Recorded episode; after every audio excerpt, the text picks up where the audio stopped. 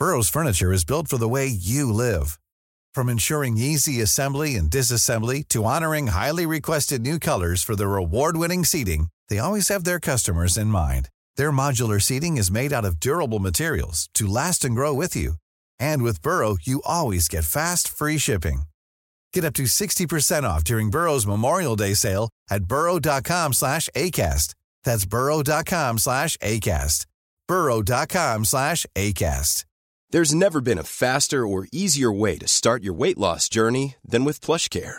PlushCare accepts most insurance plans and gives you online access to board-certified physicians who can prescribe FDA-approved weight loss medications like Wigovi and Zepbound for those who qualify. Take charge of your health and speak with a board-certified physician about a weight loss plan that's right for you. Get started today at plushcare.com slash weight loss. That's plushcare.com slash weight loss. plushcare.com slash weight loss. Millions of people have lost weight with personalized plans from Noom, like Evan, who can't stand salads and still lost 50 pounds. Salads generally for most people are the easy button, right? For me, that wasn't an option. I never really was a salad guy. That's just not who I am. But Noom worked for me. Get your personalized plan today at Noom.com. Real Noom user compensated to provide their story. In four weeks, the typical Noom user can expect to lose one to two pounds per week. Individual results may vary. در دو اپیزود قبل از نحوه به قدرت رسیدن کریم خان گفتیم. شنیدید که بعد از قتل نادر چه اتفاقاتی افتاد و حوادث چطور دست به دست هم داد تا در نهایت کریم خان زند به قدرت رسید. در ادامه شخصیت کریم خان رو با کنجکاوی بیشتری بررسی کردیم. گفتیم که کریم خان پادشاهی بود که خودشو پادشاه نمی‌دونست. او می‌گفت من وکیل مردمم، وکیل و رایا. کریم خان ساده زیست بود، اهل جنگ و کشورگشایی نبود، سواد خوندن نوشتن نداشت ولی به فرهنگ و هنر علاقمند بود. چند تا لکه سیاه هم در دوران حکومتش داشت مثل قتل عام افغانها ولی در کل می‌شد به کارنامه دوران حکومتش نمره قبولی رو داد. در ادامه دیدیم که مردم ایران بعد از مدتها تونستن یه نفس راحتی بکشن و چند سباهی در آسایش و رفاه نسبی زندگی کنن. از خصوصیات و فرهنگ و عادات مردم ایران در زمان زند هم صحبت کردیم و در نهایت از تصمیم جنجالی کریم خان برای سازماندهی روسبی ها در محله خراباتی های شیراز گفتیم. مسلما دو تا اپیزود رو تو چند تا جمله نمیشه خلاصه کرد ولی روایت کلی همین بود با جزئیات بیشتر که حتما همتون شنیدید. با این توضیحات کوتاه بریم سراغ قسمت آخر از داستان زندگی وکیل و رعایای ایران کریم خان زند.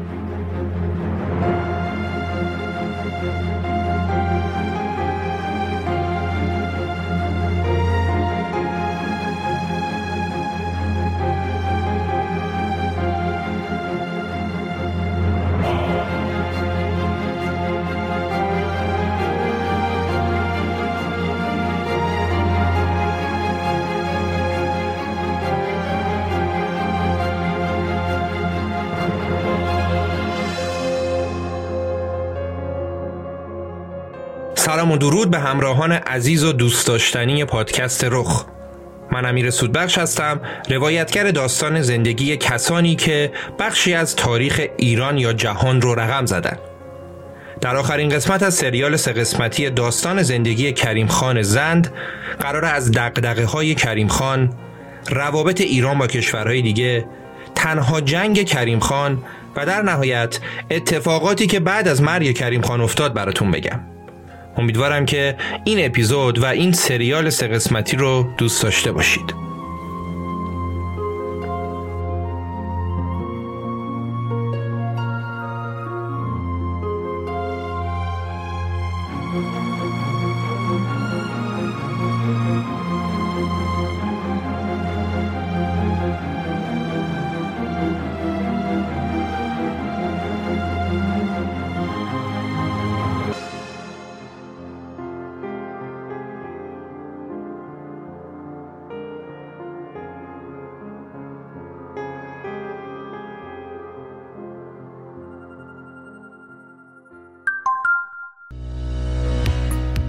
حامی اختصاصی این قسمت هلدینگ قدیمی و معتبر هلوئه 24 سال پیش سه تا دوست و هم دانشگاهی به این فکر افتادن که برای کمک به کسب و کارها یه نرم افزار حسابداری بنویسن و به بازار عرضه کنن.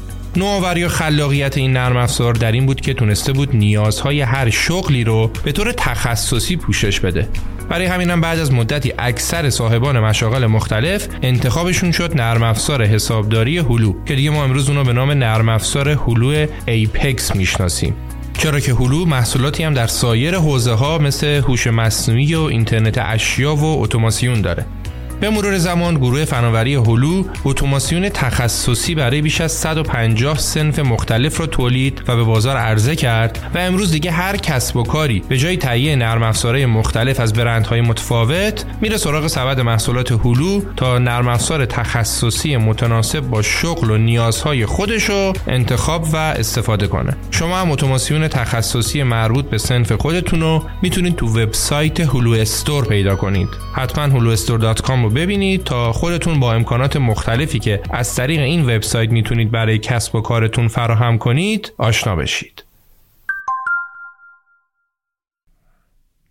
همونطور که گفتیم بعد از قتل محمد حسن خان قاجار کریم خان تقریبا بر تمام ایران به استثنای قسمتی از خراسان که دست شاهرخ بود حکومت می‌کرد. در دوران حکومت کریم خان هم مثل هر پادشاه دیگه‌ای شورش و سرکشی در داخل کشور وجود داشت. البته که نسبت به دوران پادشاهان دیگه کمتر ولی بود. از میون تمام سرکشی ها و شورش ها ما در ابتدای این اپیزود می‌خوایم به دو مورد اشاره کنیم. مواردی که از بقیه مهمتر و خبرسازتر بودن. اولین مورد مربوط میشه به شورش زکی خان برادر کریم خان. زکی خان برادر ناتنی کریم خان و یکی از سرداران زند بود که تو جنگ های زیادی در کنار کریم خان شرکت کرده بود. ولی همیشه از اینکه کریم خان زیاد بهش توجه نمی‌کرد ناراحت بود. ناراحتیش هم ادامه داشت تا اینکه بعد از یکی از جنگ ها وقتی دید که در فتحنامه شهر اسمش بعد از اسم سردار دیگه زند اومده دیگه ناراحتیش تبدیل به عصبانیت شد و زکی خان گذاشت از پایتخت رفت بیرون. البته بعضی منابع هم نوشتن که عصبانیت زکی خان از برادرش به خاطر این بوده که کریم خان اونو از قدرت ازل کرده.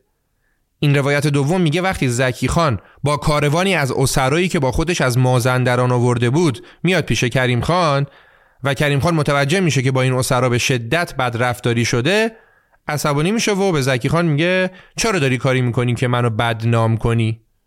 بعدش هم وکیل زکی خان رو از منصبی که بهش داده بود عزل می‌کنه. حالا در هر صورت چه به روایت اول استناد کنیم چه به روایت دوم زکی خان قهر می‌کنه و می‌ذاره میره. کریم خان چون برادر بد اخلاق خودش رو خوب میشناخت و حدس می‌زد که امکان داره زکی خان بخواد شورش کنه برای دلجویی از زکی خان و برای پیشگیری از شورش برادرش اومد حکومت عراق رو داد به زکی خان. توجه کنید وقتی میگیم حکومت عراق منظور قسمتی از کشور عراق امروزیه که اون زمان جزو خاک ایران محسوب می‌شد.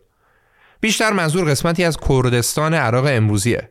اون زمان کشوری به نام عراق که نبود قسمتی از مناطق کردنشین عراق امروزی دست ایران بود و بقیهش هم زیر نظر امپراتوری عثمانی اداره می‌شد. ایران همسایه امپراتوری عثمانی بود. حالا از موضوع دور نشیم. گفتیم که کریم خان که تید برادرش دلخور شده حکومت عراق رو داد بهش و در ضمن یه پیاده نظام هفت هزار نفرم که تو همدان بود رو مستقیما تحت نظر زکی خان گذاشت. ولی زکی خان موقعی فرمان حکومت عراق به دستش رسید که داشت می‌رفت سمت اصفهان که از اونجا علیه برادرش شورش کنه. زکی خان در راه اصفهان بود که فرمان حکومت عراق رسید دستش. اما بدون اینکه تحت تاثیر محبت و دلجویی برادرش قرار بگیره تصمیم گرفت که به محض رسیدن به اصفهان دست به شورش بزنه. زکی خان رفت اصفهان ولی اونجا نتونست آدمای زیادی رو جمع کنه چون همه چی تحت کنترل کریم خان بود و برای بقیه هم خیلی دلیلی برای شورش وجود نداشت. تنها اتفاقی که افتاد این بود که کریم خان از قصد شوم برادرش مطلع شد. زکی خان که ترسید کریم خان بلایی سرش بیاره تسلیم شد و عذرخواهی کرد. بعد جورم عذرخواهی کرد. خودشو بس به طویله کریم خان. یادتونه دیگه تو اپیزود اول گفتیم که وقتی کسی شکست می‌خورد یا به هر دلیلی می‌خواست مورد اف قرار بگیره خودشو میبست به طویله فرد پیروز. در از صورت کریم خان هم عذرخواهی زکی خان رو پذیرفت. ماجرای شورش ناکام زکی خان رو روایت کردیم چون در ادامه باز هم با زکی خان کار داریم و باید بیشتر باش آشنا می شدیم هرچند که شورش زکی خان تأثیرگذار نبود و در نطفه خفه شد. خب گفتیم می‌خوایم داستان دو تا شورش رو روایت کنیم. این اولی که اصلا تبدیل به شورش نشد. ولی دومی شد. خوبم شد. و داستان عجیبش هم تو تاریخ برای همیشه موندگار شد. داستان شورش تقیز و فروش. داستان یاقیگری رابین هودی این آقا تقی یکی از مهمترین وقایع دوران حکومت زندی است. داستان مربوط میشه به شهر کرمان. وقتی که کریم خان قدرت رو در ایران به دست گرفت و برای هر منطقه حاکم و والی تعیین کرد حکومت کرمان رو داد به بابایی به نام خدا مراد خان زند که ایشون همچین آدم درستی نبود. داستان ما هم مربوط میشه به دوران حکمرانی همین خدا مراد در کرمان. بریم سراغ داستان آقا تقی دورانی این آقا تقی یه مرد روستایی فقیری بود که از ده خودشون زغال بار الاغ می‌کرد می آورد کرمان و تو بازار کرمان میفروخ تو مسیری که تقی از ده خودشون تا کرمان با الاغ میومد تقریبا دو روز تو راه بود. برای همین تقی تو مسیر همیشه با تفنگی که همراهش داشت شکار هم می‌کرد. آقا تقی یه روز شانسش زد و تونست وسط راه یه بز کوهی بزرگی رو شکار کنه و ماجرا هم از همین شکار بز شروع شد. تقی شکارش رو برداشت و به شهر که رسید تصمیم گرفت بز رو به عنوان یه تحفه و هدیه ببره بده به خدا مراد حاکم کرمان. به این امید که یه پاداشی چیزی هم از خدا مراد بگیره و یه خودی هم نشون بده. تغییر رفت به نوکران و نگهبانای حاکم گفت که آره قضیه اینه. من یه بز کوهی توپلی رو شکار کردم اومدم خودم بدمش به خدا مراد خان. نوکران خدا مراد هم نامردی نکردن بز رو از تقی گرفتن خودشون همونجا کباب کردن و زدن به بدن. وقتی هم که تقی ازشون خواست که پولی چیزی بهشون بده اونا تقی رو یه کتک مفصل زدن و پرتش کردن بیرون. اما تقی ول کنه ماجرا نبود. فردای اون روز وقتی که خدا مراد خان حاکم کرمان سوار بر اسب با خدم و حشم داشت از شهر می‌رفت بیرون تقی دوید رفت سمت خدا مراد. ولی وسط راه نگهبان ها گرفتنش. خدا مراد که صحنه رو دید به تقی گفت که چته؟ چه مرگه تو داد و فریاد راه انداختی؟ تقی هم خیلی خلاصه ماجرا رو گفت. ولی خدا مراد نه تنها به شکایتش توجه نکرد بلکه گفت که این دهاتی رو از شهر بندازیدش بیرون. بعد از این اتفاق دیگه هیچی برای تغییر مهمتر از اعاده حیثیت و انتقام از خدا مراد و آدماش نبود. واقعا هم خدا مراد جزو حاکمایی بود که ملت رو آزار می‌داد و نه تنها تقی بلکه مردم شهر کرمان هم دلخوشی ازش نداشتن. نظارت کریم خان هم با اون وسایل ارتباطی اون زمان انقدی نبود که بخواد از جزئیات مطلع بشه و خدا هم از این قضیه سوء استفاده کرده بود و مردم رو اذیت می‌کرد. و یکی از این مردم هم همین آقا تقی بود که حالا دیگه می‌خواست انتقام بگیره. تقی به محض اینکه برگشت به روستاشون داستانش رو تعریف کرد و شروع کرد به جمع کردن نیرو. اون تونست 300 نفری رو از جمله راهزنان کوهنشین که مثل خودش تیراندازای خبره ای هم بودن و جمع کنه. با این گروه تقی اول اومد حملات چریکی کرد و اینطوری هم اعلام موجودیت کرد و همین که سربازهای حاکم رو ترسوند. در داخل شهر هم که مردم از خدا مراد ناراضی بودن وقتی خبر حملات چریکی تقی به گوششون رسید اونا آماده بودن که هر موقع تقی به شهر حمله کرد هواشو داشته باشن. بین مردم شهر یه خبر جذاب پیچیده بود. خبر این بود که تقی وقتی به جای حمله می‌کنه و چیزی گیرش میاد قنایم جنگی رو بین مستضعفات تقسیم می‌کنه و حالا دیگه تقی تقی زغال فروش نبود. آقا تقی شده بود رابین هود. خلاصه که تقی بعد از چند تا حمله چریکی بالاخره کار رو یک سره کرد و یه شب با سربازاش که حالا تعدادشون هم خیلی بیشتر شده بود از برج و باروهای شهر رفتن بالا و داخل شهر هم مردم پشتشون در اومدن و شهر کرمان افتاد دست تقی رابین هود. خدا مراد همین وسط تو درگیری تیر خورد و کشته شد. از اون روزی که نگهبانهای خدا مراد تقی رو از شهر انداختن بیرون تا روزی که تقی کرمان رو تصاحب کرد فقط چهار ماه گذشته بود. تقی حکومتش رو در کرمان با موجی از محبوبیت نسبی شروع کرد. اون همچنان از ثروتمندا پول می‌گرفت می‌داد به فقرا. خب آقا تقی نه تجارتی با شهرهای همسایه می‌تونست بکنه و نه بلد بود حکومت کنه. حالا نه اینکه حاکمای قبلی خیلی خوب بودن نه. ولی حداقل یه سازوکار حکومتی در مرکز بود و اونا بودجه و قانون داشتن. ولی تقی نه دیگه. تقی فقط بلد بود از پولدارا بگیره بده به فقیرا. و وقتی که پولدارا هم دیگه پولی نداشتن خیلی زود شهر دچار آشوب و هرج و مرج و رکود اقتصادی شد. حالا بریم ببینیم از اونور در پایتخت چه خبره. خبر شورش آقا تقی که به کریم خان رسید وکیل اولین کاری که کرد این بود که به حاکم یزد دستور داد که بره و کرمان رو پس بگیره. حاکم یزدم رفت ولی وسط راه ترسید برگشت. گفت اینا تیراندازای ماهری هستن من از پسشون بر نمیام. حاکم یزد که نتونست کاری بکنه کریم خان یکی از سردارانش رو همراه با یه سپاه کوچیک فرستاد کرمان که این سردار زند موفق شد در اوایل جنگ آقا تقی رو که دیگه بهش می‌گفتن تقی خان رو شکست بده و شهر کرمان رو از تقی خان پس بگیره. منتها ادامه جنگ کشید به بیرون دیوارهای کرمان و وسط کوه و دشت. جنگ ادامه داشت تا اینکه شب شد و همه جا تاریک شد. تاریک تاریک. اینجا بود که تقیخان از یه حیله جنگی قدیمی استفاده کرد. به دستور تقیخان اومدن گوسفندای شاخدار و بزها رو از روستاهای اطراف جمع کردن و به شاخ حیوانها مشعل بستن. بعدش هم کل سپاه تو کوه و دشت پخش شدن. نیمه های شب سر یه ساعت مشخصی مشعل هایی که دست سربازا بود و مشعل هایی که به شاخ حیوونا بسته بودن رو روشن کردن و از چند جهت به سپاه سردار زند حمله کردند. تصویری که سربازای زن می‌دیدن این بود که نصف شبی از هر سمتی شعله های آتش داره بهشون نزدیک و نزدیکتر میشه حیوونا هم که از آتیش ترسیده بودن در حالی که به خاطر سوختگی ناشی از آتیش داشتن زجه می‌زدن به سرعت به سمت سپاه زن میدویدن و نصف شبی تقیخان برای قوای زند جهنم رو قشنگ به تصویر کشیده بود. سپاه آشفته زندم که حسابی ترسیده بود پا گذاشت به فرار و اینطوری نقشه تقیخان گرفت و تقیخان دوباره تونست کرمان رو فتح کنه. خبر شکست سردار زند که به کریم خان رسید وکیل برای بار سوم یکی دیگه از سردارانش رو معمور کرد که بره و شهر کرمان رو پس بگیره. این سردار زن که رفت کلا دیگه بر نگشت.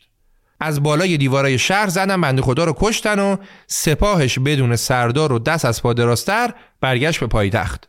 تقیخان دورانی سه سال تمام بر کرمان حکومت کرد تا اینکه یکی دیگه از سرداران زند اومد و با کمک مردم کرمان که از اوضاع اقتصادی و وضعیت نابسامونشون تو این سه سال به سطوح اومده بودن این سردار زند تونست تقیخان دورانی رو شکست بده. خود تقیخان هم که الان دوباره شده بود تقیز و قال فروش دستگیر شد و فرستادنش پیش کریم خان.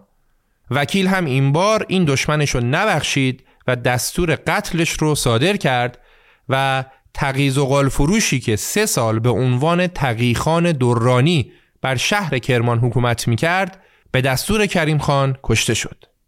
جالبه که از شورش پرماجرای تقیخان دورانی و این اتفاقات عجیب و غریب فقط 260 سال میگذره.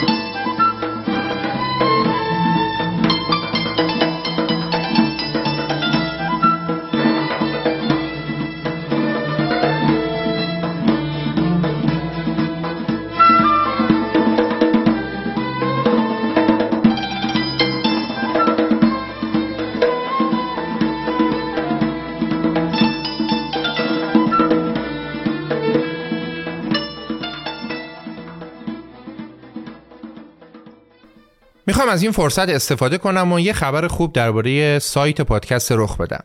بعد از چند وقت بالاخره ما تونستیم سایت رخ رو با شکل و شمایل جدید و حرفه‌ای و اونجوری که دوست داریم راه اندازی کنیم. راستش من خیلی وقت بود که می‌خواستم این کارو بکنم ولی خودم هم نمی‌دونستم که دقیقا چی می‌خوام و باید چی کار کنم تا اینکه یکی از شنونده های عزیز از آژانس digital marketing ورناتک با من تماس گرفت و بعدش هم اونا یه پروپوزال ترتمیز آماده کردن و بدون اینکه از من تایمی گرفته بشه خودشون کار رو بردن جلو. ورناتک به طور تخصصی روی تمام جنبه های یه سایت کار می‌کنه چه سایت هایی که تازه واردن و چه سایت های بزرگ و شناخته شده. پشتیبانیشون هم که واقعا حرف نداره. اگه خواستید تو این زمینه کاری کنید من واقعا بهتون ورناتک رو پیشنهاد میدم. اطلاعاتشون هم تو توضیحات گذاشتم و الانم دارم صرفا یه تجربه موفق رو به شما منتقل می‌کنم. خلاصه که به سایت جدید رخ با سر و شکل جدیدش یه سری بزنید. بریم سراغ ادامه ماجرا. خب داستان زکی خان و شورش تقی دورانی رو گفتیم. از الان به بعد می‌خوام به یه موضوع بسیار مهم در تاریخ ایران بپردازیم. به ارتباط ایران با کشورهای خارجی و باز شدن پای دول خارجی به ایران. تقریبا از اواخر دوره زندیه بود که جای پای کشورهای استعمارگر در ایران یواش یواش داشت سفت می‌شد و در ادامش در دوران قاجار بیگانگان کم کم پشت پرده اونقدی قدرت گرفتن که برای شاه مملکت هم تعیین تکلیف می‌کردن. پس خیلی مهمه که در مرور تاریخ ایران ما به این موضوع حساس باشیم و ببینیم که ارتباطات درباره ایران با خارجی ها چطور شکل گرفت و چی شد که کار به جایی رسید که این خارجی ها بودن که برای مردم ایران تصمیم گیری می‌کردن؟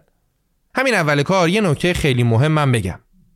ببینید اینکه ما بخوایم تمام بدبختی های دوران قاجار و بعدش اتفاقات تلخی که منجر به تبعید رضاشاه شد و در نهایت کودتای 28 مرداد و همه اینا رو به گردن خارجی ها بندازیم بزرگترین اشتباهیه که می‌تونیم بکنیم. سلب مسئولیت از جامعه و مردم ایران و انداختن تمام مشکلات بر گردن خارجی ها راحت ترین کاریه که میشه کرد در صورتی که واقعیت چیز دیگه بوده واقعیت این بوده که این بیلیاقتی شاهان قاجار بوده که باعث این اتفاق شده و در کنارش سطح پایین سواد و دانش مردم هم به رقم زدن این اتفاقات کمک کرده. حالا در کنار این عوامل اصلی ها عامل دیگه مثل جنگ جهانی و قدرت کشورهای استعمارگر و خیلی عوامل دیگه هم دخیل بوده که به مرور در اپیزودهای بعد دربارهشون صحبت می‌کنیم. خب با این مقدمه بریم ببینیم روابط کریم خان زند با خارجی ها چطور بوده. قبل از روی کار اومدن دولت زندیه ایران با کشورهایی مثل هلند و فرانسه و انگلیس تجارت می‌کرد. ولی در زمان کریم خان تجارت ایران بیشتر با انگلیسیا بود. در کل با توجه به مالیات مناسبی که کریم خان وضع کرده بود و رونقی که به اقتصاد داده بود و مضاف بر اینها امنیتی که بر راه های بازرگانی زمینی برقرار کرده بود اوضاع تجارت ایران با کشورهای خارجی خیلی خوب بود و کمپانی بزرگ هند شرقی هم با ایران مراودات تجاری خیلی خوبی داشت. یه چیز هم باید دقت کنیم. هر موقع اسم کمپانی هند شرقی میاد لزوما نباید یاد بریتانیا بیفتیم. ما دو تا کمپانی هند شرقی داشتیم. یکیش برای هلند بود که در زمان خودش یکی از بزرگترین کمپانی های دنیا بود و اولین شرکت سهامی عام در دنیا هم همین کمپانی هند شرقی هلند بود کمپانی هند شرقی دومم که زیر نظر امپراتوری بریتانیا بود و هرچند که در اساسنامه این شرکت نوشته شده بود مجموعی از شرکای تجاری لندن که در هند شرقی بازرگانی می‌کنند ولی خب در عمل فعالیت این کمپانی به هند خلاصه نمی‌شد و کمپانی هند شرقی بریتانیا در اوج قدرتش نیمی از تجارت دنیا را در اختیار خودش داشت.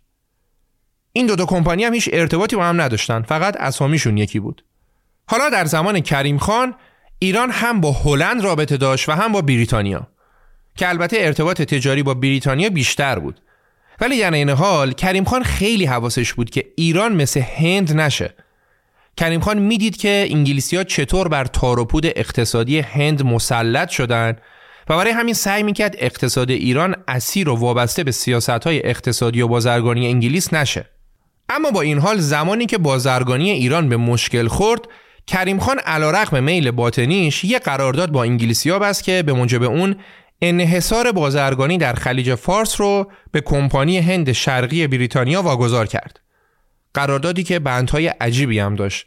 از جمله اینکه شرکت انگلیسی می‌تونه در هر نقطه‌ای در شهر بوشهر یا در هر بندری که خودش در خلیج فارس انتخاب کنه هر زمینی که برای ساختمون یه نمایندگی تجاری لازم داره رو تصرف کنه و ساختمونش رو بسازه البته که این قرارداد اصلا به گرد پای قراردادهای فلاکتبار قاجار نمی‌رسه. ولی با اینجا ازش یاد کردیم که بدونیم رد پای انگلیسی ها از کی و کجا در ایران پیدا شد. بازم تاکید می‌کنم قبل از زند هم بیگانگان به عناوین مختلف در ایران حضور داشتند ولی در اواخر حکومت زند و اوایل قاجار دیگه به اوج خودش رسید.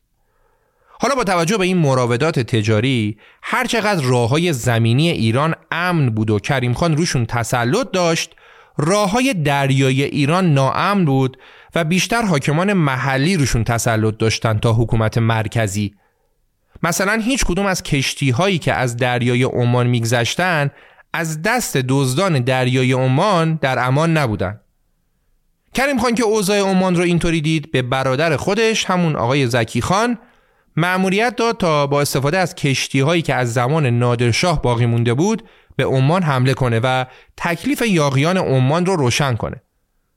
کلا ایران نه در زمان صفویه و نه در زمان افشار و بعدش هم زند اصلا نیروی دریایی قوی نداشت. نادرشاه هم تا اومد به نیروی دریایی بپردازه از دنیا رفت و کارش هم عقیم موند. ولی در صورت کریم خان با همون چند تا کشتی که داشت می‌تونست به خدمت یاغیان عمان برسه. خب زکی خان رفت به بندر عباس و اونجا مشغول تدارک حمله به عمان بود و داشت کارا رو راستوریس می‌کرد که به یاقی های عمان حمله کنه. ولی وسط این گیرودار زکی خان عاشق شد. زکی خان عاشق دختر حاکم هرمز شد. اونم در حالی که هنوز دختره رو ندیده بود.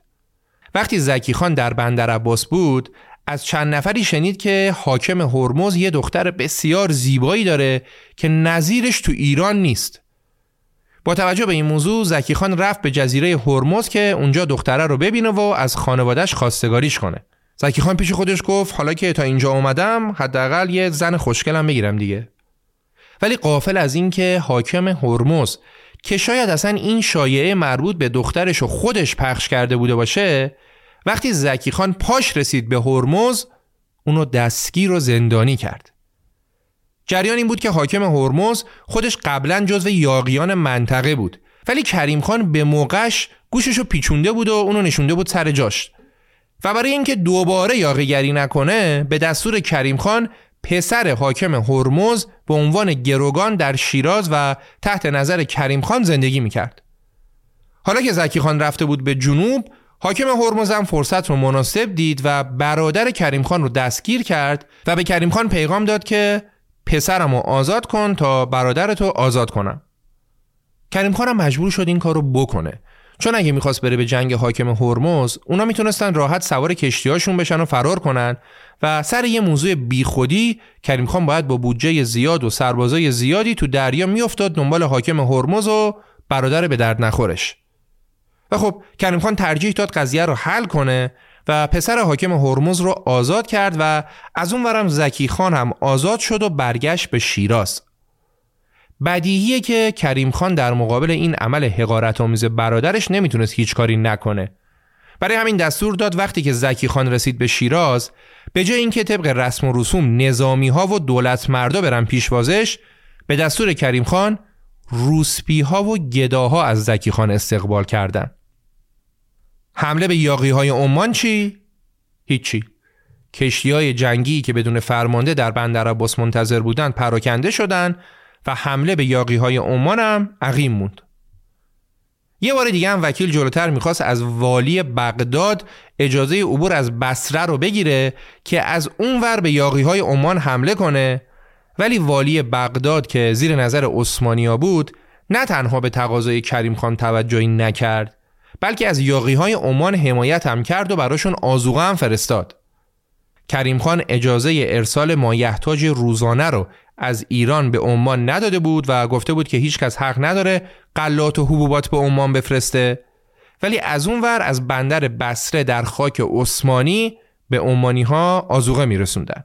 خب داستان عمان رو اینجا می‌ذاریم کنار و میریم سراغ یه موضوع دیگه که راستش کمی هم چالش برانگیزه یکی از مهمترین اتفاقاتی که در دوران حکومت کریم خان افتاد و همیشه هم ازش صحبت میشه درگیری کریم خان زند با میر محنا در جنوب ایرانه. وقتی که سرسری درباره این آقای میر محنا یه سرچ کوچیک انجام بدید می‌بینید که این آقا یه جورایی قهرمان بعضی از مناطق جنوبی کشوره و پرچمدار مبارزه با بیگانگان در خلیج فارسه. و همین الان هم در جنوب ایران ما به نامش جزیره داریم جزیره میرمحنا. شهرک داریم رستوران و بازی کامپیوتری و ساحل تفریحی و پارک هم به نام این آقای میرمحنا داریم. ولی وقتی که روداستان میرمحنا زوم کنیم و بریم سراغ جزئیات و دقیق ببینیم که داستان چی بوده متوجه میشیم که نه بابا اصلا این خبرها نیست. میرمحنا اصلا قهرمان نبوده. راستش ما در ایران شبیه میر شخصیت های دیگه هم داریم که برخلاف باورهای سنتی و بومی که از اونا قهرمان ساختن ولی واقعا قهرمان نیستن که هیچ تازه بعضیاشون حتی یاقی و راهزن هم بودن. برای شفاف سازی داستان میر ما اینجا خیلی خلاصه دربارهش صحبت می‌کنیم و به اختلافش با کریم خان هم می‌پردازیم. در صورت همونطور که گفتیم داستان درگیری کریم خان با میر مهنا یکی از اصلی ترین چالش های دوران حکومت تقریبا سی ساله وکیل بود. کریم خان 28 سال خورده حکومت کرد که معمولا تو منابع می نویسن که دوران سی ساله حکومت وکیل. و اما میر مهنا خاندان میر مهنا از خاندان عرب جنوب بودند و پدر میر مهنا هم در سالهای آخر حکومت نادر حاکم بندر ریگ و جزیره خارگ بود. میر مهنا دوست داشت جانشین پدرش بشه ولی با پدر و برادرانش اختلاف داشت. پس میر مهنا چاره رو در این دید که بزنه پدرش رو بکشه و با برادرش سر قدرت بجنگه تا بتونه به عنوان جانشین پدرش حاکم منطقه بشه. میر مهنا پدرش رو کشت و بعد از قتل پدر اختلاف بین پسرانش هم شروع شد. اختلاف اصلی هم بین میر مهنا و یکی از برادرش به نام میر حسین بود. میر حسین کاری که کرد این بود که رفت سمت هلندی ها که سالهای سال بود که تو خارگ و جزایر دیگه داشتن تجارت می‌کردن و برای خودشون قدرت گرفته بودن و میر حسین حمایت اونا رو جلب کرد. ها از میر حسین طرفداری کردن، انگلیسی ها از میر مهنا. البته اونقدی که میر حسین به هلندی ها نزدیک شد، میر مهنا به انگلیسی ها نزدیک نشد. میروانا سعی کرد هر طور شده برادرش رو بکشه و تکلیف جانشینی پدرش رو یه سره کنه. و سرانجام همین کارم کرد. میرمحنا برادرش رو به همراه 15 نفر از خیشاوندان نزدیکش همه رو با هم از دم تیغ گذروند و بر بندر ریگ مسلط شد. از همون زمانی هم که هلندیا در خارگ از برادرش پشتیبانی کردن اختلاف بین میرمحنا و هلندیا شروع شد. پس هدف بعدی میر مهنا این بود که به هلندی های خارگ حمله کنه و اونا رو از جزیره بیرون کنه و خارگ رو هم بگیره. میر مهنا یه چند سالی اقدام به راهزنی بازرگان ها در دریا و اطراف بندر ریگ کرد و اخبار شرارت هم در منطقه پیچید. ایشون علاوه بر کشتن پدر و برادرش و 15 نفر از اقوامش سر یه اختلاف خواهرش هم تو دریا غرق کرد و خلاصه هر کی جلوش وای میستاد و به بدترین شکل از سر راهش برمی داشت. براش هم فرق نمی‌کرد پدر و برادر خواهرش باشه یا یه غریبه. میر یه تصویر ترسناکی از خودش در جنوب ایران ساخته بود طوری که خبر به کریم خان هم رسید و کریم خان هم نیروهاشو فرستاد میر رو دستگیر کردن آوردن پایتخت ولی با وساطت بزرگان و مخصوصا داماد میر که پیش کریم خان ارج و قرب زیادی هم داشت میر آزاد شد و کریم خان حتی حکومت بندر عباس هم داد به میر مهنا میر برگشت به جنوب ولی هنوز یک ماه از بازگشتش نگذشته بود که اون تصمیم گرفت با یارانش بره به همون بندر ریگ و برگرده سراغ راهزنی دریایی و البته که هنوزم رویای گرفتن جزیره خارگ از هلندیا تو ذهنش بود. در کتاب رستم و تواریخ از میر مهنا به عنوان یاقی پرخاشجوی خونریزی یاد شده که با همه عالم سر جنگ داشت. چیزی که باعث قدرت گرفتن دوباره میر مهنا شد این بود که اون از نیروی دریایی قدرتمندی برخوردار بود و از اونجا که حکومت مرکزی ایران خودش نیروی دریایی نداشت دیگه میرمحنا حاضر به تمکین از کریم خان نبود و برای خودش تو جنوب قشنگ جلون می‌داد. اون به کاروانهای دریایی دستبرد می‌زد و رعب و وحشتی در سراسر بندر ریگ و شهرهای اطرافش به وجود آورده بود که دیگه کشتی های تجاری جرأت نمی‌کردن از اون منطقه رد بشن و این ناامنی ها در مجموع باعث رکود شدید تجارت خارجی از راه دریا شده بود. همه این عوامل باعث شد که مجددا کریم خان نیروهاشو برای دستگیری میرمحنا بفرسته به بندر ریگ. و خب از اونجایی که میرمحنا ناوگان دریایی قوی داشت برای فرار از قوای زند رفت به جزیره خارکو در نزدیکی جزیره خارک. میرمحنا می‌دونست اونجا دیگه دست قوای زند بهش نمی‌رسه. اگرم قوای زند می‌خواستن از راه دریا بهش نزدیک بشن هم دیگه دست بالا رو کشتی های میرمحنا داشتن. برای همینم قوای زن که از تعقیب میرمحنا در عمق دریا ناتوان بودن برگشتن به شیراز. میرمحنا که دیگه حالا اعتماد به نفسش هم بالا رفته بود بعد از اینکه خطر قوای زن رو دور دید اومد یه سر و سامونی به نیروهاش داد و تصمیم گرفت که به جزیره خارک حمله کنه و هلندیا رو از اونجا بیرون کنه و خودش قدرت رو در جزیره به دست بگیره. میرمحنا تونست از ضعف قوای هلندی استفاده کنه و در سال 1145 شمسی یعنی حدود 260 سال پیش اون به جزیره خارک حمله کرد و هلندیا رو شکست داد و اونا رو برای همیشه از خلیج فارس بیرون کرد. اصلا همین شکست دادن هلندیاست که باعث شده از میر مهنا تصویر یک قهرمان مبارزه با استعمار تو جنوب ایران شکل بگیره. در صورتی که تجار هلندی از 140 سال قبل اومده بودن به مناطق جنوبی ایران و به طور مشخص جزیره خارک و درسته که اونا عاشق چشم ابروی ایرانیان نبودن و اهداف خودشون رو دنبال می‌کردن ولی هزاران نفر ایرانی هم داشتن اونجا تو کمپانی هند شرقی هلند کار می‌کردن و انصافا اقتصاد منطقه رونق گرفته بود. هرچند که این سالهای آخر دیگه انگار هلندیا کاملا بر جزیره خارگ مسلط شده بودن و قدرت رو در جزیره اونا در دست داشتن. ولی همین هم نتیجه کار میرمحنا بود که زد پدرش رو کشت. پدرش که حاکم جزیره بود و کشت و هرج و مرج راه انداخت هلندی هم از این فرصت استفاده کردن و جاپاشون رو صفر کردن. ولی خب در نهایت با زور و جنگ میر مهنا اونا رو از جزیره بیرون کرد و کمپانی هند شرقی هلند برای همیشه از ایران رفت و همه چیزم افتاد دست میر مهنا. درآمد و مرکز بزرگ تجارت خلیج فارس یک شبه رسید به میر مهنا و خب طبیعیه که دیگه میر مهنا نه فقط با هلندیا بلکه با هیچ کدوم از خارجی های جنوب نمی‌خواست تو این درآمد شریک باشه و از هر فرصتی برای مقابله با اونا استفاده می‌کرد و تجارت جنوب رو کاملا تحت تاثیر سرکشی های خودش قرار داده بود. اوضاع انقدی خراب شد که کریم خان تصمیم گرفت با کمک انگلیسیا و با تمام نیروی دریایی خودش به میرمحنا در خارک حمله کنه. این بار هم کریم خان برادرش زکی خان رو معمور این کار کرد و زکی خان با تمام قوای دریایی ممکن به خارک حمله کرد و اونجا رو محاصره کرد. خیالش هم راحت بود که انگلیسی ها پشتش هستن و هواشو دارن.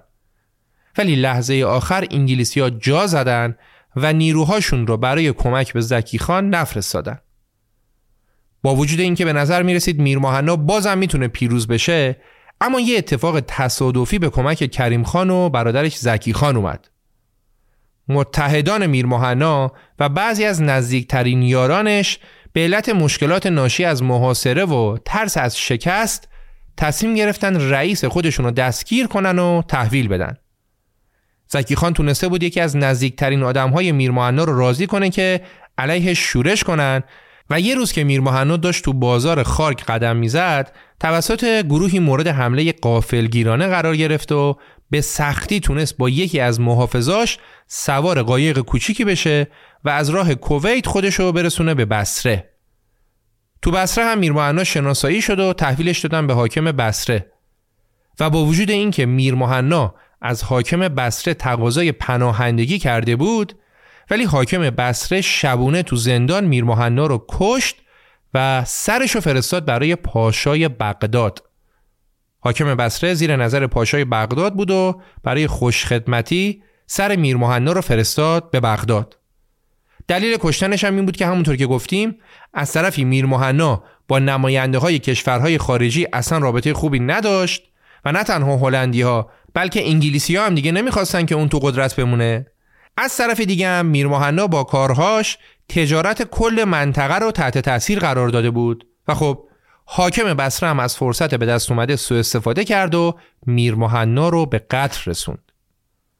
شاید همین داستان خیانت به میر و شیوه کشته شدنش در ساختن چهره قهرمانانه میر هم نقش داشته.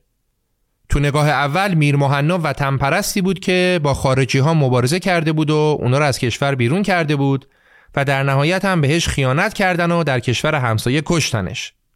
ولی در واقعیت میر کسی بود که با کشتن پدر و برادر و خواهر و 15 نفر دیگه از افراد خانوادهش به قدرت رسید و با راهزنی تجارت ایران با کشورهای دیگر رو تحت تاثیر قرار داده بود و برای به دست آوردن قدرت و ثروت خارگ بود که به هلندیا حمله کرد و در دورانی که کریم خان امنیت نسبی بر کشور حاکم کرده بود و در کل وضع اقتصادی مردم نسبت به همیشه بهتر بود میر نه تنها قهرمان نبود بلکه کلی هم برای حکومت مرکزی و برای ایران دردسر درست کرد.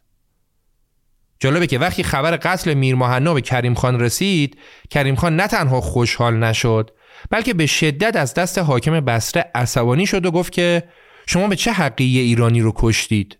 این کار شما دخالت در امور ایرانه. شما باید اونو به ایران تحویل می‌دادید نه اینکه بکشیدش.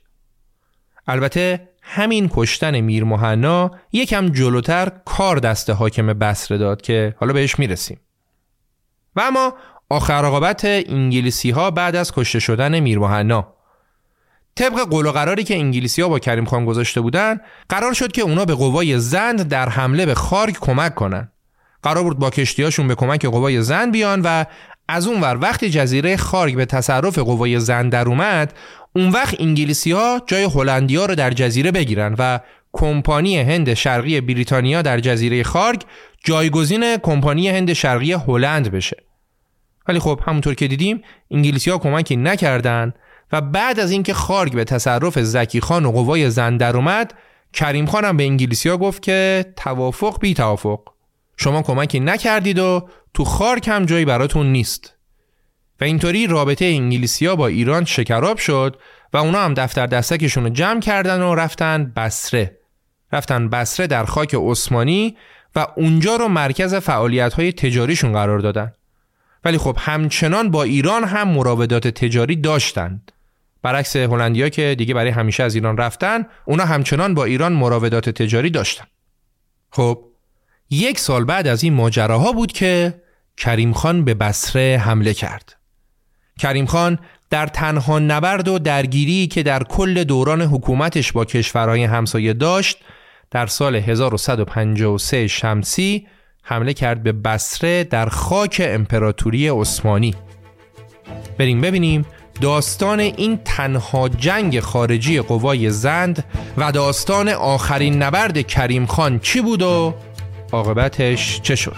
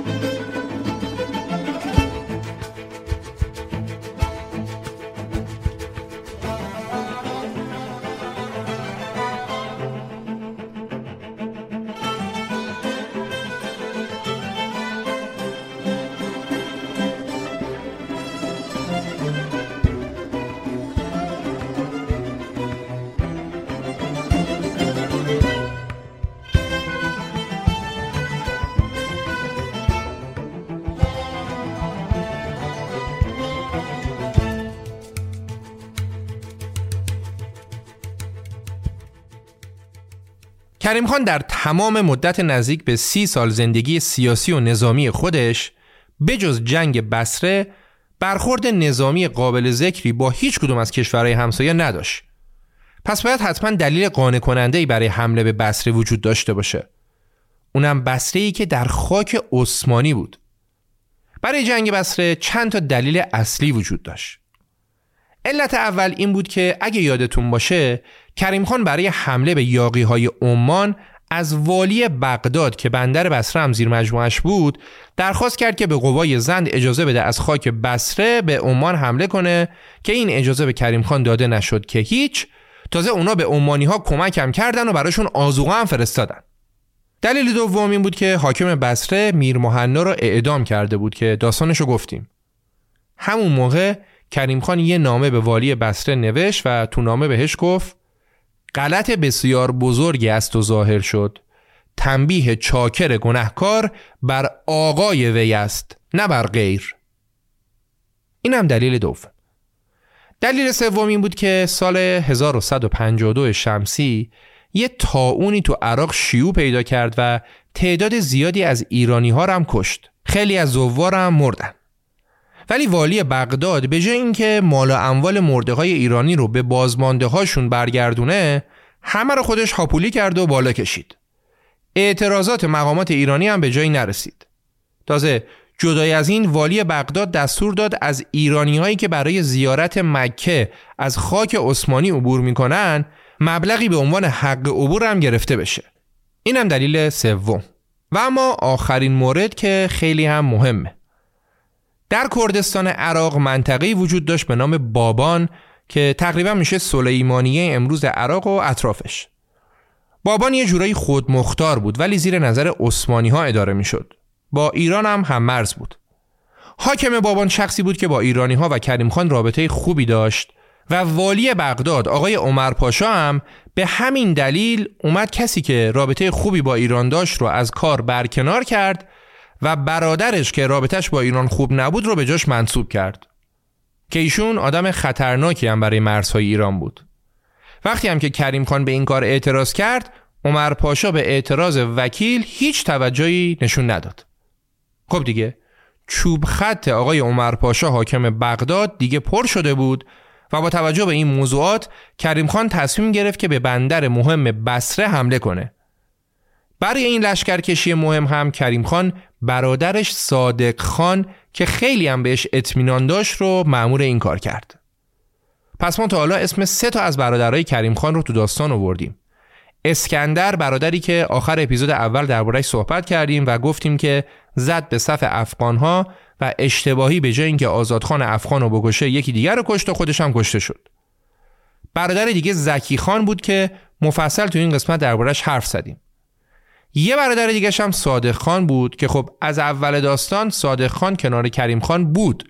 ولی ما چیزی ازش نگفتیم تا اینجا که شد معمور حمله به بسره قبل از جنگ بسره کریم خان اول سفیرش رو فرستاد استانبول مرکز حکومت عثمانی و ضمن اشاره به همه مسائلی که سبب تیرگی روابط سیاسی ایران و عثمانی شده بود کریم خان درخواست کرد که سر عمر پاشا والی بغداد رو بهش تحویل بدن. که خب مطابق انتظار جواب مثبتی بر نگشت و صادق خان با لشکرش روانه بسره شد.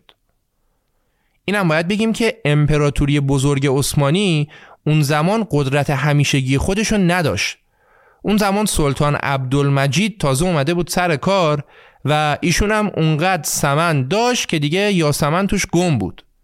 بسره اولویت اول و دوم و سومش هم نبود. تو اپیزود تک قسمتی تاریخ عثمانی مفصل درباره امپراتوری عثمانی صحبت کردیم که اگه دوست داشتید می‌تونید گوش کنیدش. خب صادقان وقتی رسید به نزدیکی های بسره برخورد کرد به آبهای اروندرود یا همون شط العرب و باید هر جور شده سربازاشو به اون ور رودخونه هدایت می‌کرد. یه کار بزرگی که صادق خان کرد این بود که ظرف فقط 18 روز یه پل مطمئنی رو روی اروندرود ساخت. تو ساخت این پل نیروهای بختیاری قوای زند خیلی از خودگذشتگی نشون دادن. دو هزار نفر شناگر ماهر بختیاری وسط آب شبانه روز کار کردن و این پلو ساختن و بعدش هم قوای زند بندر بسره رو محاصره کردن. اونا تو عرض رودخونه هم زنجیر کشیدن و کنترل رفت و آمد تمام کشتی ها رو به دست گرفتن تا نیروی کمکی یا آزوغه به بسره نرسه. مضافه بر این به دستور صادق خان 36 تا هم سنگر در اطراف شهر بسره ساخته شد و کلیه راه های ورودی به بسره از طریق این سنگرها تحت محافظت شدید قرار گرفت. یه محاصره کاملا سفت و سخت.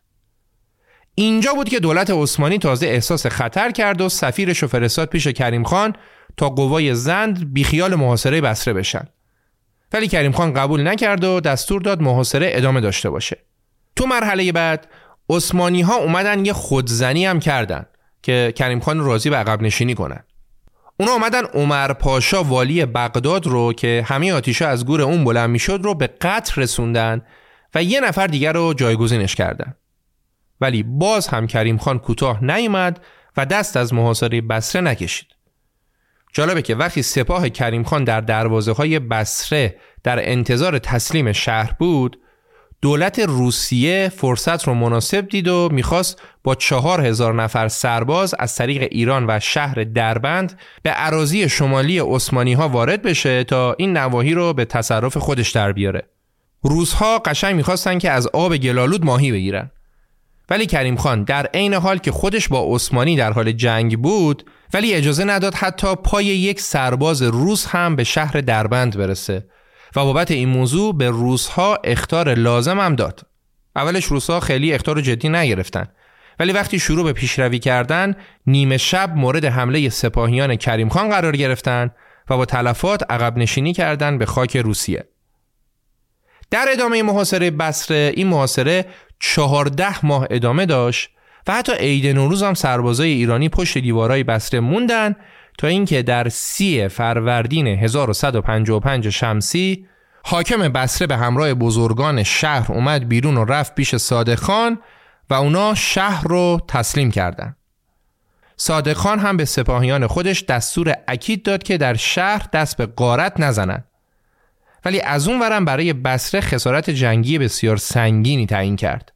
مبلغی که مردم گرسنه و صدمه دیده بسره اصلا قادر به پرداختش نبودن. بسره دیگه نه مال و توان داشت و نه بال و پر. بعد از این حمله دیگه بسره اهمیت تجاری خودش رو به عنوان یه بندر مهم و استراتژیک از دست داد و رفت آمدهای تجاری به 170 کیلومتر دورتر در جنوب یعنی به کویت منتقل شد و از اون زمان بود که کویت شروع کرد به پیشرفت و در نهایت هم کویت شد کویت امروزی و اما واکنش دولت عثمانی دولت عثمانی به سادگی نمی‌تونست شاهد از دست دادن بندر مهم بسره باشه. سلطان عثمانی دستور داد به تلافی محاصره بسره یه لشکر بره به سمت آذربایجان و تبریز رو محاصره و تسخیر کنه. ولی کریم خان یه سپاهی رو برای مقابله با اونا فرستاد و عثمانی ها دست از پا دراستر برگشتن تو خاک خودشون. پس دیدیم که در دوره کریم خان ایران نه به روسها باج می‌داد و نه سرش رو جلوی عثمانی ها خم می کرد. ایران با انگلیسی ها هم رابطه تجاری داشت ولی انقدر بهشون رو نمی‌داد که پاشون رو از گلیمشون بیشتر دراز کنن. معاملات تجاری با روس و انگلیس و کشورهای خارجی دیگه سر جاش حکومت مرکزی قدرتمند و قدرت تصمیمگیری مستقل کریم خانم سر جاش. وقتی نحوه برخورد کریم خان با قوای روس و عثمانی و انگلیسی ها رو با زمان قاجار که دوره بعدیش بود مقایسه می‌کنیم کاملا دیگه داستان دستمون میاد که در زمان زند ایران چه جایگاهی داشت و در زمان قاجار چه جایگاهی در پادکست رپاب که ما اونجا در هر قسمت خلاصه یک کتاب مربوط به تاریخ رو میگیم یه اپیزود داریم به نام خلاصه کتاب مأموریت شوستر در ایران که پیشنهاد می‌کنم حتما گوش کنید و ببینید که عمق فاجعه در زمان قاجار چقدر زیاد بوده. پادکست رپاپ اپیزود خلاصه کتاب مأموریت شوستر در ایران. خب برگردیم به بسره. چهار ماه بعد از تصرف شهر صادق خان به همراه سلیمان پاشا والی بسره که اسیرش کرده بود رفت به شیراز. این سلیمان پاشا همونی بود که میر رو کشته بود. ولی وقتی که به عنوان اسیر بردنش پیش کریم خان کریم خانم از گناهانش گذشت و نکشتش وقتی صادق خان برگشت به شیراز اداره شهر بسره رو داد به یکی از سرداران زند. داد به بابایی به نام علی محمد خان زند. صادق خان وقتی هم که داشت از بسره می‌رفت قبلش با طایفه های عرب اطراف پیمان بست که به قوای زند خیانت نکنن. قرار شد توایف عرب به بسره و قوای زند حمله نکنن و از اون ورم قوای زن هم به توایف عرب کاری نداشته باشن. ولی همچی که صادق خان پاشو از بسره گذاشت بیرون این آقای علی محمد خان زن که جای صادق خان بود شهر بصره رو قارت کرد و کشت و کشتار رو انداخت. مال و اموال مردم بصره قارت شد و به زنانشون هم تجاوز شد. بعدش هم علی محمد خان زند به طایفه های عرب حمله کرد و اونا رو هم غارت کرد. علی محمد خان انقدر کشت و کشتار راه انداخت و مردم رو غارت کرد که اعراب منطقه علیهش متحد شدن و قوای علی محمد رو توی یه منطقه گیر انداختن و همشون رو کشتن. خودش و سربازاش رو همه رو کشتن. کار که بیخ پیدا کرد صادق خان دوباره برگشت به بسره و اوزار رو آروم کرد. صادق خان یه چند ماهی در بسره موند تا اینکه از پایتخت یه خبر مهم می رسید که باعث شد صادق خان هرچه زودتر بسره رو ترک کنه و برگرده به شیراز. خبر چی بود؟ خبر این بود. کریم خان زند مرده.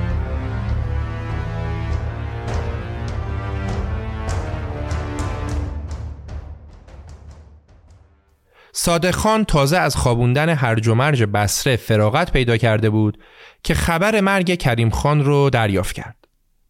صادق خان که با مرگ کریم خان خودش رو مستحق جانشینی وکیل می‌دونست بلافاصله بسره رو ترک کرد و رفت سمت شیراز و با رفتن صادق خان و همراهانش بسره بدون جنگ دوباره افتاد دست عثمانی ها. حالا بسره رو بیخیال بریم ببینیم که تو شیراز چه خبر بوده. کریم خان شش ماه پایانی عمرش در شیراز به شدت مریض بود. ظاهرا هم سل داشت. شایعه بیمار بودن وکیل چند وقتی بود که سر زبون افتاده بود اما همیشه تکذیب می‌شد. کریم خان با اینکه سنش هفتاد خورده سال بود ولی تا پایان عمرش سرپا و فعال بود. هرچند که در نهایت بیماری سل اونو از پا در آورد و وکیل و رعایای ایران بعد از تقریبا سی سال سلطنت در دهم اسفند سال 1157 از دنیا رفت. بلافاصله بعد از مرگ کریم خان برای به دست آوردن تخت سلطنت بین درباریان و بازمونده های کریم خان درگیری های خونین شروع شد. اختلاف و درگیری ها اونقدی زود شروع شد که میت رو زمین موند. کریم خان سه روز بعد از مرگش بود که در باغ نظر شیراز و در همون جایی که خودش در زل شرقی امارت کلاهبرنگی تعیین کرده بود به خاک سپرده شد. When you're ready to pop the question, the last thing you want to do is second guess the ring. At BlueNile.com you can design a one-of-a-kind ring with the ease and convenience of shopping online. Choose your diamond and setting. When you find the one, you'll get it delivered right to your door. Go to Bluenile.com and use promo code LISTEN to get $50 off your purchase of $500 or more. That's code LISTEN at Bluenile.com for $50 off your purchase. Bluenile.com code LISTEN. Hiring for your small business? If you're not looking for professionals on LinkedIn, you're looking in the wrong place. That's like looking for your car keys in a fish tank. LinkedIn helps you hire professionals you can't find anywhere else, even those who aren't actively searching for a new job but might be open to the perfect role. In a given month, over 70% of LinkedIn users don't even visit other leading job sites. So start looking in the right place. With LinkedIn, you can hire professionals like a professional. Post your free job on linkedin.com slash people today. 13 سال بعد وقتی آقا محمد خان قاجار که کینه شدیدی نسبت به خاندان زن داشت قدرت رو در ایران به دست گرفت و وارد شیراز شد دستور داد تا استخونهای کریم خان رو از قبر درآوردن و بردن به تهران و زیر پله های قصرش در تهران استخونا رو دفن کردند تا اینطوری آقا محمد خان بتونه هر روز از روی استخونهای کریم خان رد بشه. بعد از مرگ آقا محمد خان زمانی که فتلی شاه قاجار به سلطنت رسید دستور داد که استخونهای کریم خان رو ببرن نجف دفن کنن که دقیقا معلوم نیست که این اتفاق افتاده یا نه. چرا که دوباره یک قرن بعد از فتلی شاه و در دوره پهلوی رضا شاه دستور داد پله های قصر آقا محمد خان قاجار رو در کاخ گلستان تهران کندن و با تشریفات خاصی استخونهای کریم خان رو از اونجا درآوردن و می‌خواستن که استخونها رو برگردونن شیراز سر جای اولش دفن کنن. ولی گویا به خاطر بیماری ولیعهد برنامه انتقال به تعویق افتاد و بقایای استخونهای کریم خان ظاهرا در کاخ گلستان و در بین جواهرات سلطنتی قرار گرفت. گویا یک سال بعد و در شب عروسی محمد رضا شاه با فوزیه اونا کیسه استخونهای کریم خان رو پیدا می‌کنن و کیسه رو میفرستن امامزاده زید تهران و در کنار لطفعلی خان آخرین فرمانروای زند دفنش می‌کنن. یه روایت دیگه هم هست که میگه در زمان رضا شاه باقی مونده جسد کریم خان در مقابل گرفتن شمشیرش به اقوامش تحویل داده شد و در نهایت کریم خان در روستای پری ملایر جایی که به دنیا اومده بود دفن شد. خلاصه که شیراز، نجف، تهران، ملایر متاسفانه به درستی معلوم نیست که پیکر کریم خان زند وکیل و رعایای ایران در کجا به خاک سپرده شده.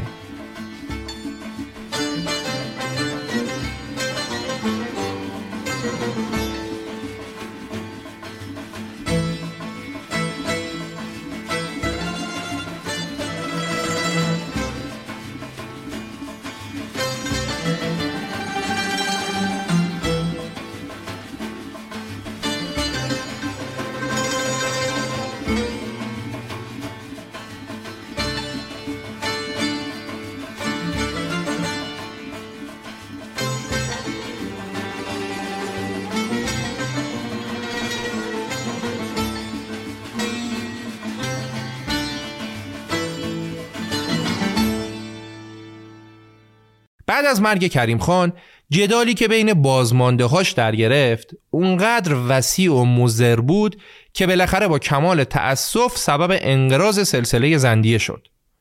شاید اگه بازمونده ها و جانشینان کریم خان از خودشون یه نظم و انضباطی نشون می‌دادن هیچ وقت فرصتی برای روی کار اومدن حکومت بیخاصیتی مثل قاجاریه به وجود نمی اومد. احتمالا بزرگترین اشتباه کریم خان این بود که برای آینده حکومتش هیچ شخصی رو به عنوان جانشین خودش معین و معرفی نکرد. اونم در حالی که خود کریم خان اوضاع آشفته ایران بعد از نادر رو دیده بود و می‌دونست که نادرم چون جانشینی معرفی نکرد بعدش انقدر هرج و مرج به وجود اومد. هرچند هنوز علت اینکه چرا کریم خان برای خودش جانشینی انتخاب نکرد یه جورایی در پرده ابهامه اما شاید بشه گفت که کریم خان نمی‌خواست به سبک و سیاق سلاطین گذشته پادشاهی رو به فرد نالایقی از خاندان خودش بسپاره. وکیل خودش هم می‌دونست که پسرانش لایق جانشینیش نیستن. از سه تا پسر به جامونده از کریم خان دو تا پسر بزرگتر به نامهای ابوالفتح و محمد علی هر دو سنشون زیر سی سال بود و اصلا برای پادشاهی آدمای لایقی نبودن. پسر کوچیکتر کریم خان هم فقط 11 سالش بود که اونم هیچ. یعنی هر سه تا پسر در واقع جانشین مناسبی برای پدر نبودن. کریم خان یه پسر دیگه هم داشت که جوون مرد شد و گویا اون لیاقتش از بقیه بیشتر بود. ولی خب عجل بهش مهلت نداد. با توجه به این تفاصیل شاید بشه گفت که کریم خان برای جانشینی خودش یه نیم نگاهی به برادر کوچیک خودش صادق خان داشت که هم سردار سپاهش بود و همین که دیگه شده بود دست راستش.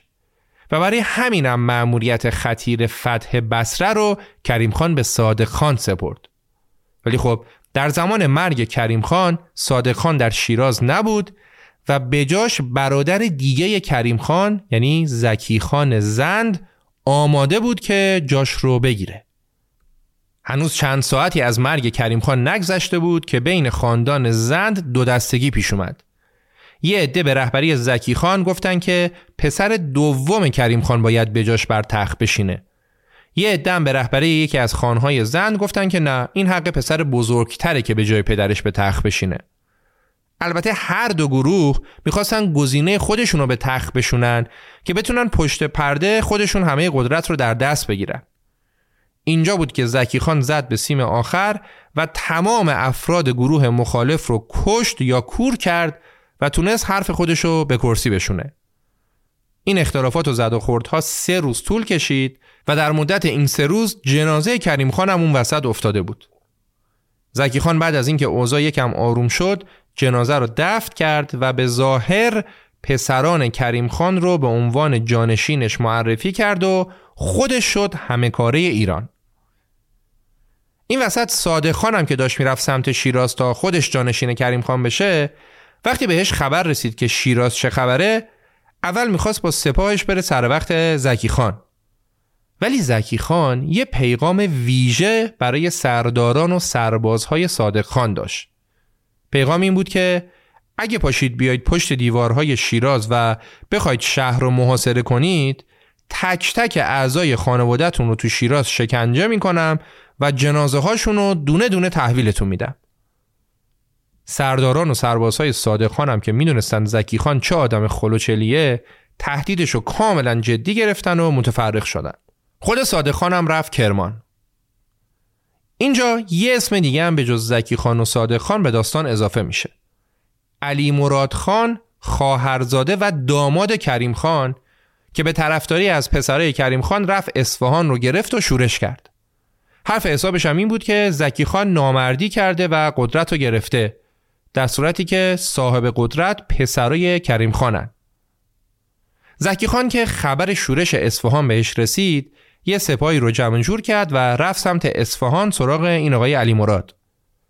وسط راه وقتی زکی خان و دار و دستش رسیدن به روستایی به نام ایزد خواست اونجا زکی خان دستور داد که روستایی ها هرچی دارن و ندارن و بدن بهش روستایی های بدبخت هم که چیزی جز محصولاتشون نداشتن که اونم به درد زکی خان نمی‌خورد. زکی خان که همیشه تصمیمات احمقانه می‌گرفت تو این روستا هم دستور داد 18 نفر از مردم روستا رو بردن بالای یه پرتگاه و دونه دونهشون رو اونجا حلقاویز کردن. این دیگه ته بیرحمی و حماقت بود. اونقدی این کار زکی خان عجیب بود که آدمای خودش هم ازش ترسیدن و گفتن که اگه ما کاری نکنیم این احمق فردا سر ما هم یه بلایی میاره. همین شد که اونا شبونه شورش کردن و زکی خان رو کشتن. حکومت زکی خان فقط صد روز طول کشید. وقتی زکی خان کشته شد علی مراد خان از اصفهان و صادق خان از کرمان رفتن شیراز و از پسر بزرگ کریم خان حمایت کردن و دیگه به نظر همه چیز خوب بود. ولی همونطور که گفتیم ابوالفتح پسر بزرگ کریم خان اصلا فرد لایقی نبود. ایشون از پدرش تنها چیزی که یاد گرفته بود شراب خوردن بود. و همین بیلیاقتیش هم باعث شد که اموش صادق خان خیلی راحت اونو از سلطنت خل کنه و بندازتش زندان و خودش قدرت رو به دست بگیره. دوران سلطنت ابوالفتح خان پسر کریم خان فقط هفتاد روز طول کشید. تا اینجا شد 170 روز. وقتی که این اتفاق افتاد علی مراد خان اصفهان بود و بعد از اینکه فهمید صادق خان یه جورایی خلف وعده کرده و پسر کریم خان رو خل کرده و خودش قدرت رو گرفته علی مراد خان هم با سپاهش رفت به سمت شیراز و پشت دروازه های شیراز شهر رو محاصره کرد. محاصره کمی طولانی شد و در نهایت علی مراد خان تونست بیاد داخل شهر. اون اول صادق خان رو کور کرد و کشت و بعد هم هر سه تا پسر کریم خان رو کور کرد که دیگه اونا نتونن براش درد سر درست کنن و خودش اعلام پادشاهی کرد. البته بعضی منابع هم نوشتن که ابوالفتح خان پسر بزرگ کریم خان رو اموش صادق خان کور کرد. بعضی منابع هم نوشتن که نه اونو دامادشون علی مراد خان کور کرده. دوران حاکمیت صادق خان دو سه سال بیشتر طول نکشید و همونطور که گفتیم بعدش علی مراد خان اومد سر کار و اونم سه چهار سال حکومت کرد و به مرگ طبیعی از دنیا رفت. گویا علی مراد خان این سردار یک چشم زند اونقدی شرابخوار بود که دچار مرض قند شد و بعد از مدتی از دنیا رفت. یه مرور کنیم تا اینجا بعد از کریم خان اول زکی خان برادر ناتنی کریم خان به قدرت رسید و صد روز حکومت کرد بعد یه مدت کوتاه حدود هفتاد روز ابوالفتح خان پسر نالایق کریم خان به قدرت رسید بعدش صادق خان برادر تنی کریم خان به قدرت رسید و تقریبا سه سالی حکومت کرد و در آخر هم علی مراد خان داماد کریم خان قدرت رو در دست گرفت و بعد از حدود چهار سال به مرگ طبیعی از دنیا رفت. تا پایان سلسله زندیه ما سه تا پادشاه دیگه هم داریم اولیشون جعفرخان پسر صادق خانه که بعد از مردن علی مراد ایشون به قدرت رسید. البته جعفرخان در زمان حیات علی مراد شورش کرده بود و وقتی که علی مراد خان مرد تونست به قدرت برسه. ما تو اپیزود قبل هم از این آقای جعفرخان یاد کردیم و درباره مراسم ختن سرون پسرش صحبت کردیم.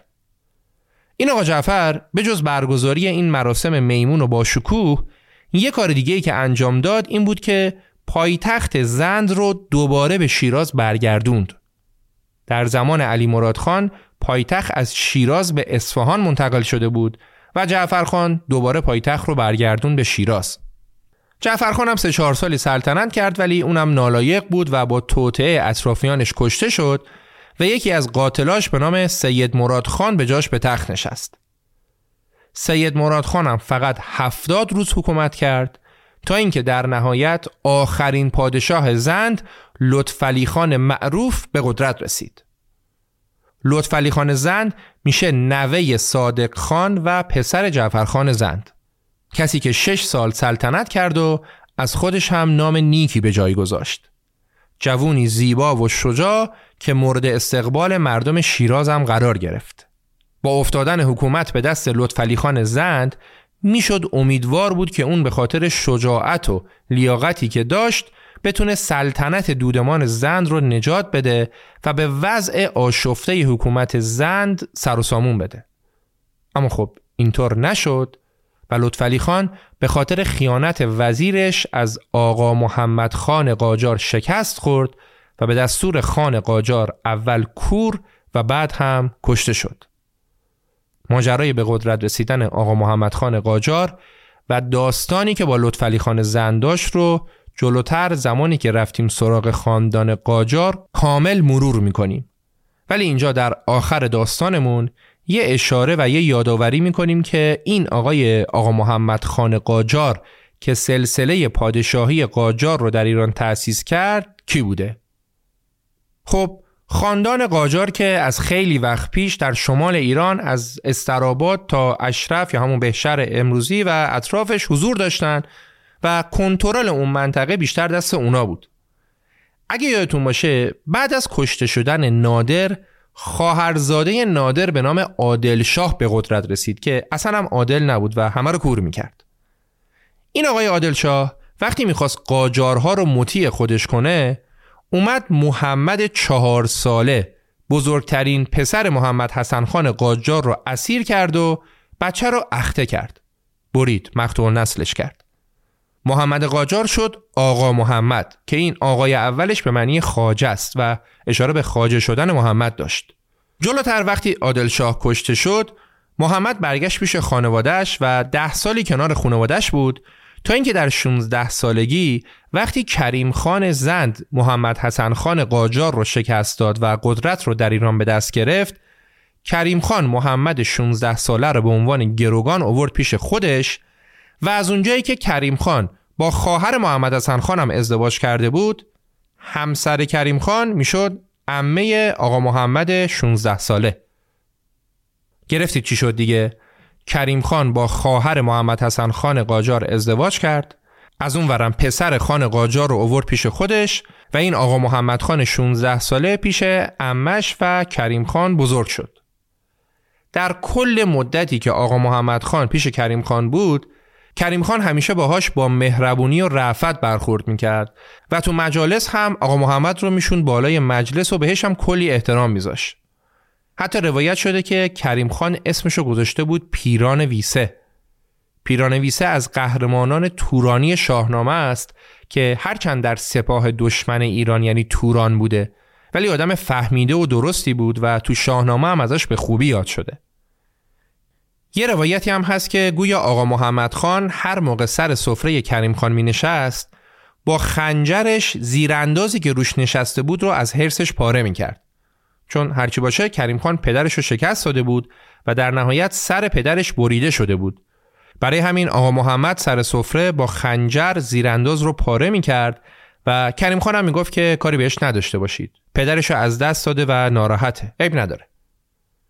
جلوتر وقتی کریم خان از دنیا رفت آقا محمد خان که دیگه بزرگم شده بود از طریق امش یعنی همسر کریم خان زودتر از بقیه از مرگ کریم خان مطلع شد و به بهونه شکار از شیراز رفت بیرون و دیگه هم برنگشت. رفت به استراباد که سپاه خودش رو تشکیل بده و انتقام پدرش رو بگیره. همون اول کارم تونست کنترل مازندران و گیلان رو به دست بگیره و در تمام مدتی که بازمانده های زند داشتن می‌زدن تو سر و کله همدیگه آقا محمد خان داشت قدرت می‌گرفت و بزرگتر می‌شد تا اینکه در نهایت تونست با غلبه بر لطفعلی خان زند قدرت رو در ایران به دست بگیره. داستان لطفعلی خان و آقا محمد خان باشه برای اپیزودی که جلوتر قراره بریم سراغش. همونطور که در ابتدای اپیزود اول گفتیم ما در پادکست رخ چند تا اپیزود خارج از تاریخ ایران کار می‌کنیم و دوباره برمیگردیم به ایران و میریم سراغ قاجار و در نهایت بعد از قاجار هم داستان رضا شاه رو کار می‌کنیم. این نقشه راهمونه و قرار در کنار هم با تاریخ ایران بیشتر آشنا بشیم بیشتر آگاه بشیم تا بتونیم بهترین اتفاقات رو برای خودمون رقم بزنیم خب این بود داستان زندگی کریم خان زند که با حمایت نرم افزار هلو و با همکاری خانم ها پرستو کریمی، نکیسا عبداللهی و منا هیدری تولید شده و انصافا هم خیلی هم کار زیادی برد. امیدواریم خروجی کار رو دوست داشته باشید تا خستگی ما هم اینطوری در بره. دمتون گرم که ما رو گوش می‌کنید و به دوستانتون هم معرفی می‌کنید. پادکست رپاپ هم یادتون نره. گوش بدید پشیمون نمیشید. به امید دیدار امیر سودبخش مهر ماه 1402